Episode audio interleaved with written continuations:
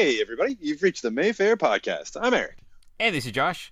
It is Tuesday, February 22nd, 2022. Eagle eared listeners will go, hey, that sounds like Zoom. and it is. Yeah, but you lied to us. you said we'd be back. So we won't go into it too much because I haven't looked at the news today and we want to try to stay as chipper as possible. But on the heels of one disaster, it seems another disaster just may have happened in downtown Ottawa, hmm which, on top of the troubles of traveling around our town as is, that popped up, which probably would have got in our way again for getting this done. And then just life kind of got in the way. And then we're just like, ah, let's zoom this again. Yeah, and you didn't even have the movie list, which is, I think that's the first time we've ever run into that being the issue. Yeah, and it was two things that happened, kind of three that is in our favor. Of one, it was the age old lovely fake holiday of Family Day yesterday, hmm which meant that as a long weekend, many of the people that we talked to to get movies were not in the office. Then, two, it's award season, specifically Oscar season. And three, we live in a world where the multiplexes don't care about Oscar movies. And so Lee was chatting with me about it a couple days ago, and he said, We might go to the 11th hour of booking everything. Is that a pain?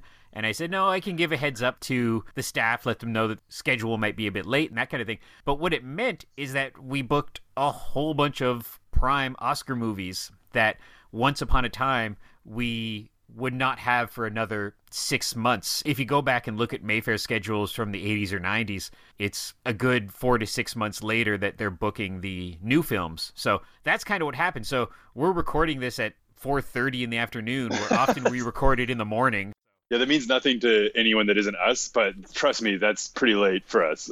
It's late. It's bedtime. we did that. I remember one time we did one at 6 or 7 p.m. because we had to because of the movie or whatever, and that felt so late and felt like a different universe almost. I'm already in the old man universe where I'm really leaning towards going to matinees at the Mayfair. If there's the option for the same movie as a nine o'clock show or a matinee, I'm going to the matinee. Mhm. Yeah, and then it's going to be like a 1 p.m. show of New York Ninja with just you and me there. Yeah. Which I fully support. I always love it when you look at the multiplexes when they have just the craziest of horror movie. I'm trying to think of like a mainstream thing that hit. Well, you know, like remakes of The Hills Have Eyes or stuff like that. Mhm. And they would have a noon show on a Sunday. I guess a couple of nerds appreciate that, but I can't imagine like a family. Hey, let's go out to this this afternoon. Even Malignant must have played at 1 or 3 o'clock at multiplexes, I would think. Yeah, or there was I don't know the name of the cinema, but there was an independent cinema that got taken over by Cineplex in Halifax, and sadly it's not there anymore. But in its dying years, the powers that be just really threw them to the wolves and gave up on programming. And I remember when I was in Halifax, I think maybe for the first time, the reason we didn't go visit that cinema is they were playing Lincoln four times a day. And I was like, you can't do that at a rep house. And so they just played Lincoln.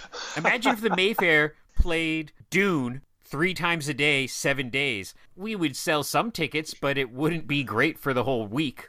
Yeah, and it's the original Dune, Lynch's Dune too, not like the Yeah. new one where you're like, okay, come on. We stand by David Lynch. Yeah, that's like you know, I love Patrick Stewart, but that's a little too much. It's so funny. So, Dune is one of the movies coming up this week. Hey, and not to jump right into talking about upcoming stuff, but I'm fascinated by who played the character in the David Lynch movie versus this movie. Mm-hmm, yeah, And I'm not an expert on this, but isn't what is it? Is it Josh Brolin is Patrick Stewart? Is that right? yeah, I believe so. Yeah, That's crazy. and it's also funny because we've had this debate before. Well, it's not even a debate; it's just a statement of fact that Patrick Stewart has been old for 40 years, 50 years, whatever it is. I've been a fan of Patrick Stewart since 1987 when he started Star Trek The Next Generation, and I've yet to see a photo of him at the age of 25, which I assume he was I assume at that time he was working on the on the stage or whatever. hmm But there's some of these actors where maybe I have seen it and I just blanked it out, but like I can't picture a young Judi Dench or a young Ian McKellen. They've always just been old. And even, you know, in the 80s, Patrick Stewart is not the age he was now, but maybe it's because you're looking at it through the eyes of a dumb kid where they just, they always seemed 60. Mm-hmm. Well, and especially, yeah, like that's the thing. When you're watching Star Trek, I mean, geez, like I was five in 87. So, like, when you're watching that, he is like a grandfather to you. He's like an older guy and shaved head and wise, you know, and like really and clever. I could keep talking about how great he is. But the point is, you know, you're, when you're young, you're like, oh, yeah, you know, you look up to someone like that, like a splinter type character. And then as you age, I mean, geez, the Muppet Christmas Carol was just five years after that and in that he's literally playing scrooge so it's like i think that is a lot of it just the time period you were at when he was coming up is just completely paints your opinion of what he appears to be. Well first of all you get demerits because you've just mixed up michael caine and patrick stewart. Oh shit. Uh, man. And i never swear on the podcast but that was a merited one because you're totally right. Wait oh my god. That's really that's really troubling. Oof.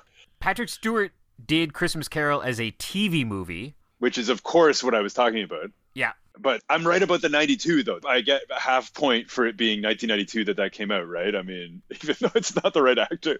Although it's funny because Michael Caine is my favorite, and I have seen him young, so that is going against what we're talking about. Damn right it! yeah, but now you're moving the goalpost correctly to prove how wrong I am, and I can't support that. oh, jeez. Michael Caine in Get Carter or Italian Job. Oh yeah, of course. Oh, those are good movies. But then that makes me think of Edward Norton with a mustache in the Italian Job remake, which was not so good. It's funny because people who we are approximately the same age of, when a kid watches Ferris Bueller's Day Off, when you're a kid, a teenager still seems this weird blur of like a teenager is kind of a grown up. Mm-hmm. And then you know you're a grown up when you start watching teen movies and you think of them as kids yeah. And you're like, oh, wait, now I'm old. and then you hit a point where you're like, all these teenagers are 35 years old in this thing, you know? Like, yeah. I don't know what that point is when you get there and you're like, hey, wait a minute.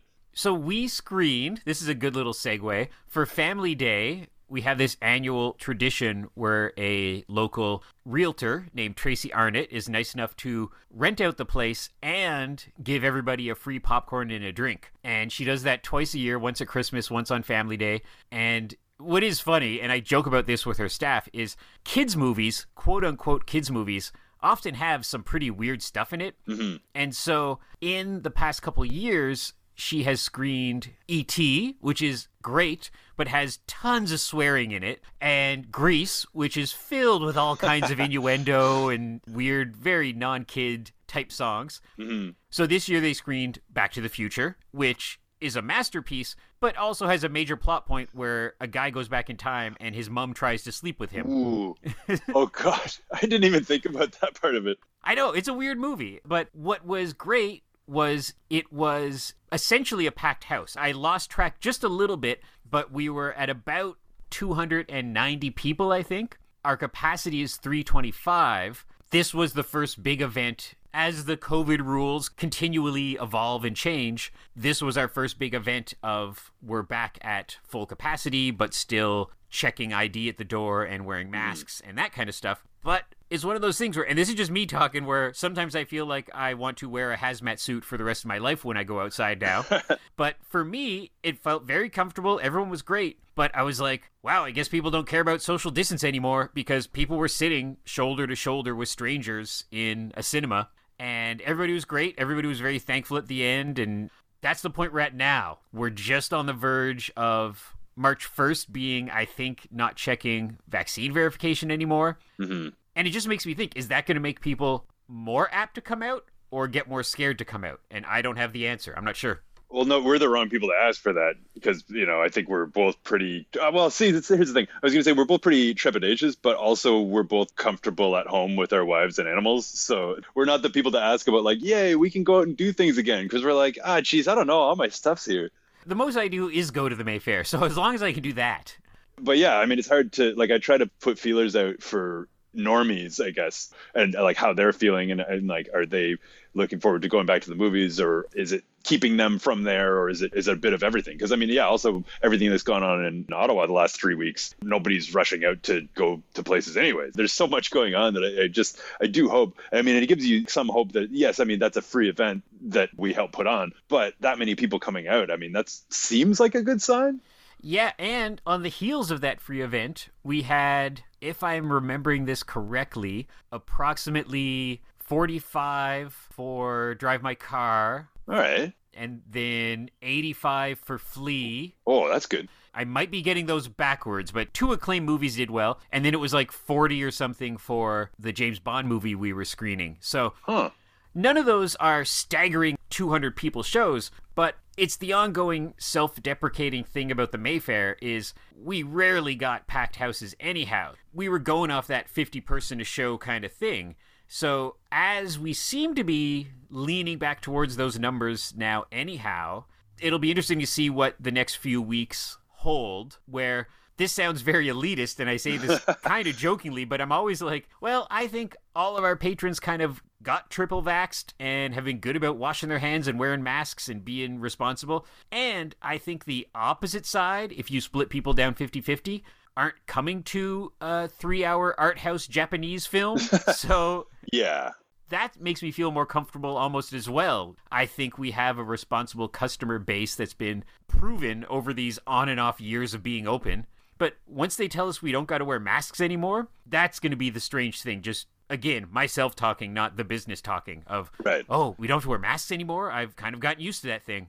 Well, even now, like we had a plumber come to check our water tank today, and it was I'm in my house, and so I'm not really thinking about it. But then I was like, oh, geez, got to put on a mat, you know, like, and it's, and I would, I willingly, you know, I want everyone to be comfortable with everything. But it's just one of those things where you're just like, I'm at home. This is the last thing on my mind, and then you're like, oh wait, you know. So like, there's still going to be the reverse concern where you are like, okay, is it okay, okay, or am I okay to not do this now, or And what you hope too, and I know the world isn't this easy because people have to work, mm-hmm. that when you're sick, don't go out and do things as much as possible. I remember that being a thing at school, right? Besides for faking sick to stay home and that sort of thing. But right? the big thing from a school's point of view was no, do not get your germ infested kid to go sit in a class and make everyone else sick. I remember that hitting me at one point when I was a kid of being like, oh, yeah, that's why they want you to stay home. Not really out of concern for you, but concern for everybody. Yeah, exactly. And I mean, it's especially, yeah, everything that's gone on,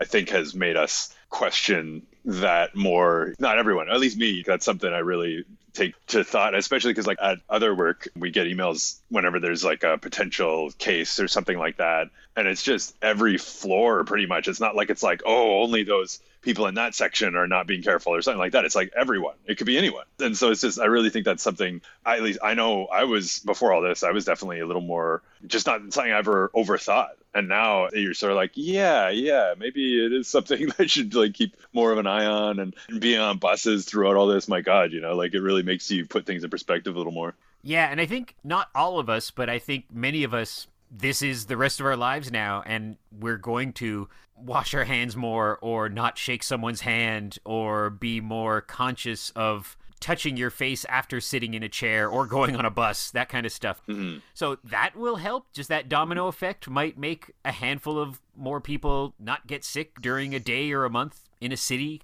Yeah, and I mean that is already a win, obviously, but I guess we've got higher ambitions at this point, I guess.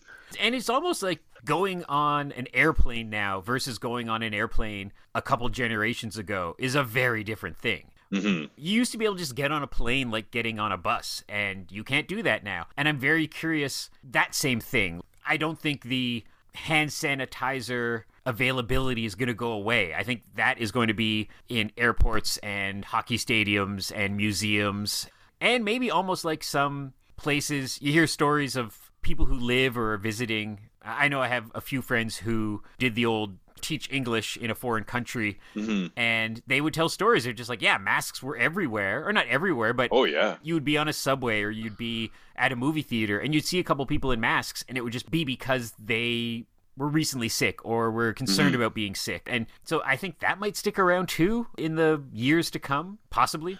Yeah, a friend of mine's doing that in Korea for geez, like at least 15 years now. Got a like a YouTube channel with all his adventures and whatever. But yeah, like that's definitely something that I had noticed with that. And I'm not gonna lie, I mean, before all this happened years ago, I remember seeing some people wearing masks for that exact reason. And I just remember thinking like, oh come on, it's so overkill. What are you even doing? And I just feel like such a self-serving jerk for ever thinking that. And I mean, I suppose so many of us have that, you know, you just do need an eye-opening experience like this to be able like, oh wow, that actually was super unselfish and very cool of that person. And I'm kind of a jerk for ever thinking that. My friend Al who was the first person I knew to carry around hand sanitizer years ago, 20 years ago. And again, as you just mentioned, because I am a jerk, would make fun of him.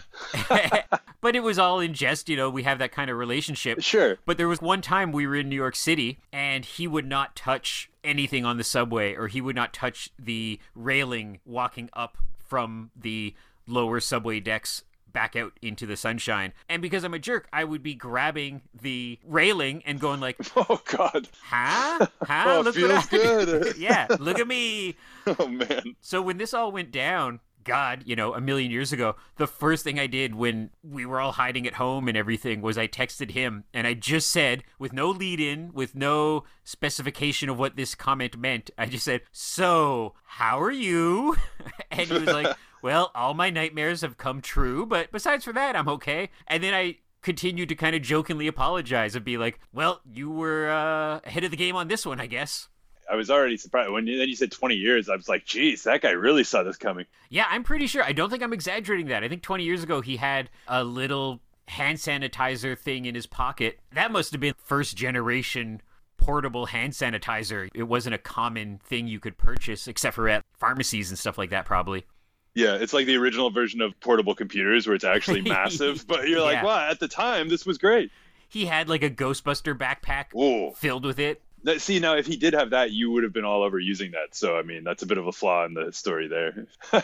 So this Back to the Future screening yes. another story around it, which I think is very interesting, is a couple of politicians in town, or I think one person's a former politician, but, you know, politician adjacent. hmm Both of them just kind of made a nice comment on the internet to go to the Bytown and go to the Mayfair during these times. They're both playing great movies and support local. So, simple thing. And then again, one of them came to see Drive My Car, and one came to see Back to the Future. It was a real mini viral boom. Like, we gained, I think, about 25 or 30 new Twitter followers and Nice. got a lot of nice comments on it. But what I always love, and I preface this with saying I am not political at all, and I won't even specify these people of what their parties are because I don't want to get any more trouble. Sure. But I just think it's hilarious that these people were just nicely saying support local and innocently commenting on a movie they had seen, both different, both coincidental, and both got comments of, uh, stick to politics. What? And one of them kind of jokingly re-commented back, but I'm always like, if a dentist posts that they like a movie or like a sports team or like a certain kind of food, do you say, uh, stick to being a dentist, you're not allowed to have an opinion? I just thought it was so funny. it's also weird that those people commenting probably don't like their politics. So, why would you want them to stick to politics? Yeah. And they weren't they weren't commenting on a political type movie or making anything more controversial than saying go see a movie at an independent theater. hmm it was very interesting but that's i've been guilty the last couple days of going against my number one rule of never read the comments Right. and i've read a couple comments and i'm just like what is wrong with all of you people as humans Yeah. When they're both, you know, and I'm not naming names either, but like both of them are great Twitter follows and super nice people from everything I've seen and know about. So that's even kind of funnier in a not funny way that I'm just like, but they're nice and said a nice thing about us and what, you know? it would be like me as not a sports fan say commenting about the Ottawa 67's junior hockey team here in town and just saying something like, hey, the 67s are back. Nice to see the community out at a game again. Support local. And then some sports fan being like, go back to the cinema, nerd. Yeah, stick to movies. You're like, Yeah. I, I mean, can we talk about a movie about hockey? Like, But then you can't win because even Trudeau did an event at House of Targ. oh yeah, If I remember correctly, was just renting the place as a was it Christmas, the holidays? I forget, but it was just it was something like that. Yeah. something for his staff and the kids and they rented the place and they played video games and ate pierogies like kind of any group of coworkers might do. And Targ put some pictures online and of course people are like uh, shouldn't you be at work, Justin? Oh, sure, being lazy again, Justin. And I'm like, dude's at his Christmas party. Yeah, or like, did my tax dollars pay for that? You know, you're like, no. yeah. And it's like, well, your tax dollars paid for his paycheck, so kind of, I guess, but, you know. Mm, all right, they've got us there. This fake commenter person. Yeah. But I just always think it's funny that people go to anger and frustration at stuff like that. They have to realize that since the beginning of time, politicians have holiday parties Yeah. and have days off. Yeah, it's one of those things. I always do try to find a common ground, and I'm like, if we can't even agree that we all like movies or like snacks or pizza, then you know we're truly lost. well, I made the joke too of it was Trudeau and might have been Singh, the NDP guy. hmm But two of our major politicians in the last election both happened to do a Star Wars thing where one of them dressed as a Jedi for Halloween and the other one had Chewbacca socks on. and I have a friend who's super political and I joke with her because I am not. I'm just a big pop culture dummy. But I sent her this nice little paragraph and, and I made her laugh out loud, which made me so proud. Where I'm like, well, the liberal guy is wearing Chewbacca socks, but the NDP guy dressed as a Jedi. I'm so torn, I don't know who to vote for. They're doing all the best stuff. It's like, I mean, did someone have like a Jabba toy? Because that would push it over the edge for me. And you imagine the conservative guy just trying to play along and being like, huh? Huh? Look at my Darth Vader tie, huh? No, they they'd be like, "I love Mr. Spock." You're like, "Ah, come on." They come would on. totally do that, and then just the, the, the nerd crowd at the Comic Con, boo, boo. You're killing me here. They're like, I can't even believe it. You know, ever since Michael Caine was Jean Luc Picard, I haven't been able to get over this. Anyways, I guess we should talk about actual movies that are playing now that we have the list. Yeah, because again, we don't want to talk for an hour because we aren't going to get kicked off because there's only two of us talking on Zoom, and we've learned that we could just do a four-hour podcast and Zoom doesn't care. And we do want to do that, but we won't. One day. Okay, so yeah, let us chat about the movies coming up February 25th through March 3rd, 2022. I always forget to say that, but I'm like, ah, people will figure it out. Yeah, they get it.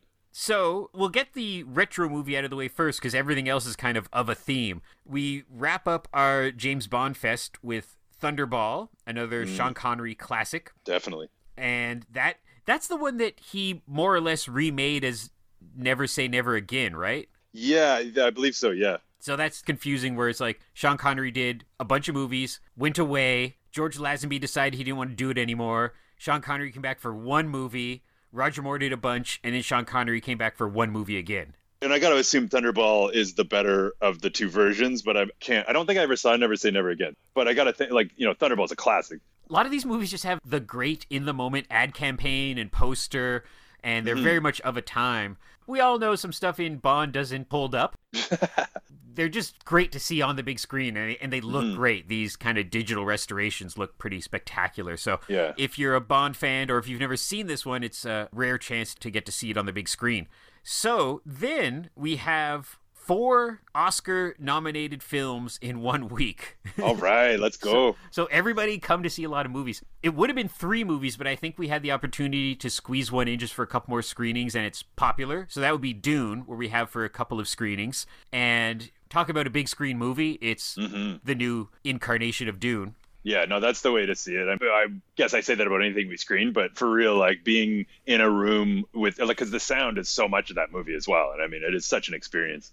Well, and what I thought too is like everything nowadays, it's long. Everything nowadays is mm-hmm. two and a half hours. We just got to get used to it. That's the world we live in now. but I found there were some moments, and I don't know if you can spoil Dune, but there's some moments of kind of like double crossing political intrigue where one of our characters is in danger, and it takes its time. But I was really edge of my seat when that sort of stuff happened a few times in the movie where once upon a time they might have been like no get to it cut that 10 minutes out just mm-hmm. have the bad guy show up have the good guy get hurt whatever but there was at least two or three moments in this movie where it really took its time with the tension and i thought it worked really well where you're just sitting there kind of talking to yourself going like oh no look out character something bad's about to happen Yeah, and in some ways, there's no good guy or bad guy in a way. There's just so much, depending on your point of view from whatever race or whatever creature you are. There's a lot of sort of in between going on as well. Yeah, and I hope, I really hope they stick the landing on this one. I really trust Dennis Villeneuve, hmm which is so funny because I listened to a podcast today and I can't even do it if I tried, but they pronounced Villeneuve as if he was South American. And I was like, wow, you got that wrong. like, and I mean, you did call him Dennis, and it's Denis, but I was gonna let that go. oh, Burn. I mean, I did that Michael Caine thing earlier, so I have no leg to stand on personally. We're the worst podcast ever. Yeah, this is bad. We didn't even research any of this. None of it. But Denis, I'm sorry, Denis. I nailed it. I was really impressed with this, and I can't help but think of It Chapter 1 and It Chapter 2, Mhm. where very Oh, different man. film, but It Chapter 1, I think, is a five star masterpiece. Oh, classic. And It Chapter 2 filled with great grown-up actors that I like. hmm I don't know what happened, but I would give it. I don't like rating movies, but I would give it a hesitant two out of five. I was gonna say, yeah, maybe two and a half if I was feeling real nice, and that's just from the charm of the cast, to be honest with you. What happened? Because it's like I don't know. the exact same crew, the same director. they did it back to back, so it's not like they lost momentum. Mhm. And I watched it chapter two, and I just I kept on like, "You can do it, buddy. You can turn this around." Yeah, it just drags. I don't know. That's one of the ones I feel totally the same as you. Like the first one was just basically perfect, and the second one, I don't even think it was just expectations. I think it, it just wasn't a great movie. Was it because the kids were so good, and then the grown-ups were just mimicking the kids? Like I don't know. It's possible. Like something was off. Something was weird in that movie. So this movie's a bit different because we're not going to pick up 30 years later. Mhm. But stranger things have happened. But I trust that part two will also be a big, epic, Oscar-nominated type of a movie. You had to say Stranger Things because that guy was in it. Jeez. Oh God, yeah. well, it's all coming together.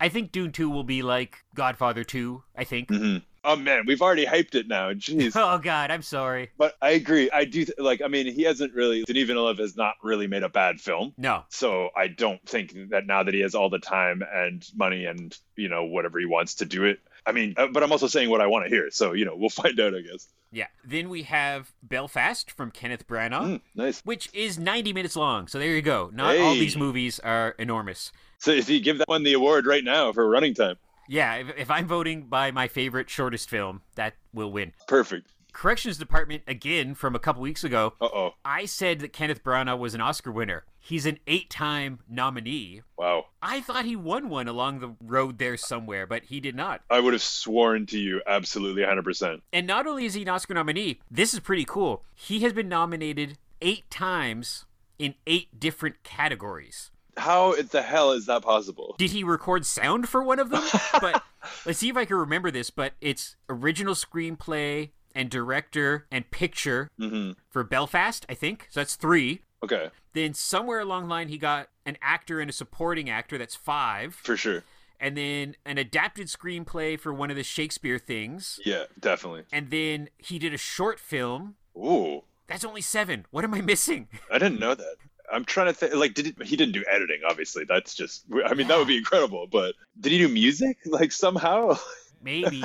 yeah, supporting actor, actor, original script, adapted script, director, Well, and producer. picture, short film. I don't Yeah. know.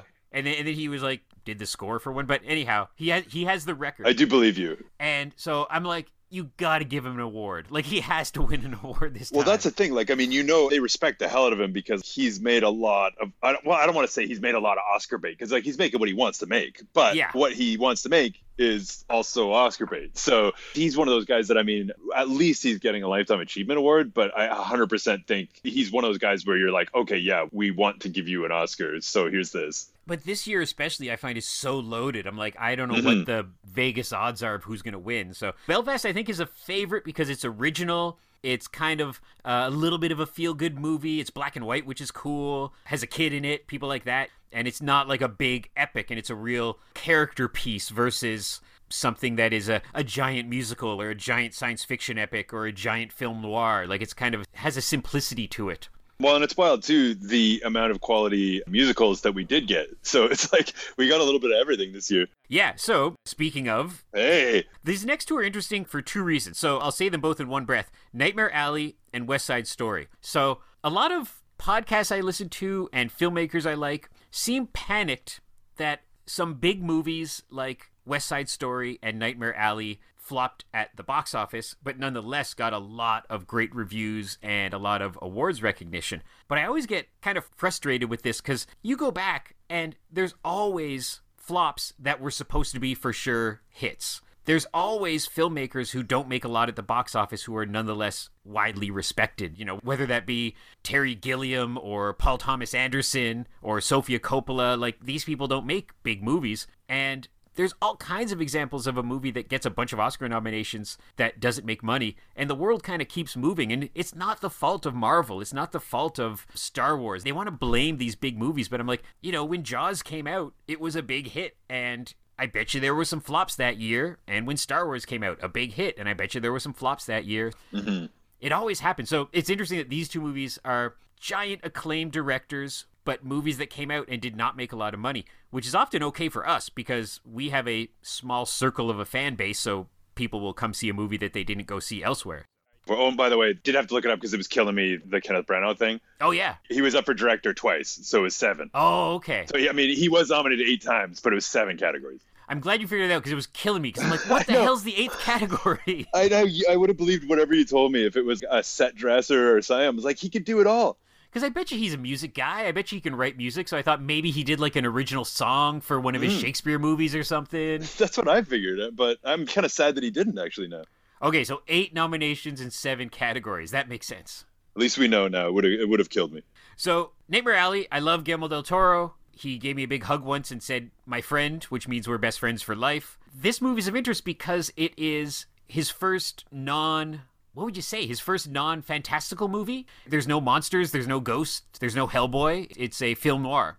And we gotta love that. I mean, there's, I mean, there is freakishness to it. Yeah, There's a freak show aspect, so I guess that's, I guess that's as close as we're gonna get uh, for that. it looks like a movie that Hellboy could walk through. Yeah, that would have been awesome. Maybe there's a post credits thing with Hellboy. I, I didn't notice. You heard it here first. Yeah, but like the cast is just, I mean, I don't have to tell you or anybody who's seen the cast, but like, my God, this, this is just an incredible cast he's put together. Yeah, he's one of those filmmakers who just gets to do whatever he wants casting wise because people will bend over backwards to come and work for him. hmm And then West Side Story had a little bit of controversy to it, just in the sense that, again, it's funny where people complain about remakes and reboots and whatever, and people were like, well, this is a hugely famous Broadway show and a hugely famous classic film. Why bother remaking it? I think Spielberg at least won out in the end of just universal wide acclaim and throwing awards and nominations at the movie. And I haven't seen it yet. I will see it when we screen it in the next couple days. But it's supposed to be great. And it's supposed to be this anomaly that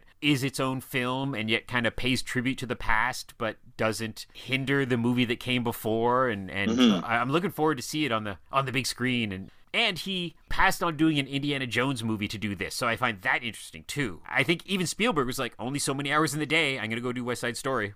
Yeah, exactly. Well, you know, and it's it's pretty incredible. We could talk about Spielberg for days, but I mean, just to be able to be like, yeah, I could do Indiana Jones, or I could do this thing that I put my entire heart in, and is the best. I don't know if I want to say best reviewed of since whatever, but just like this feels like a very or that feels like a very Spielbergy style thing. I don't know. It's pretty wild that he's able to do that. Like, I just can't even. I can't imagine directing a movie, let alone being able to come back so much later and be like, "Oh yeah, here's this," and it's also incredible. Yeah, that's why this year you look at the list, and although I haven't seen everything, everything on there is stuff I want to see. Like I want to see Licorice Pizza, and I want to see. hmm I will soon see Nightmare Alley and Belfast and West Side Story. Exactly. But I have a feeling there's not one of those movies where I'm gonna be angry and disagree. Like whichever one wins, I'm like, yep, that's probably a good movie. Yeah, absolutely. I mean, I mean, we're lucky to be able to see that many of them, and I think it's amazing to even have. I don't want to say a freak show based film,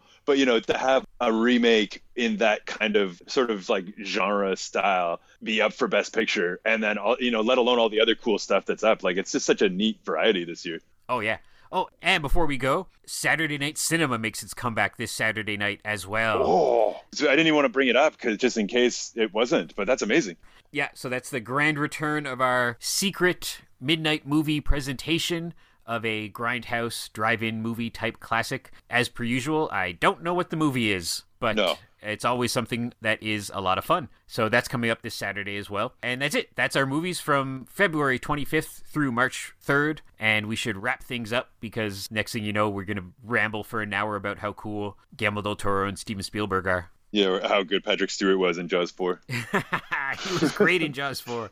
he would have been. Okay, thanks for listening, everybody. As per usual, you can find out updates at mayfairtheatre.ca, and we're on all the Facebook, Twitter, Instagram, social medias. And we'll be back next week. Fingers crossed. I don't want to jinx it again, but we should be back in person in the cinema doing a podcast. We look forward to having you visit us to watch a whole bunch of Oscar movies. Thanks a lot, everybody. Bye.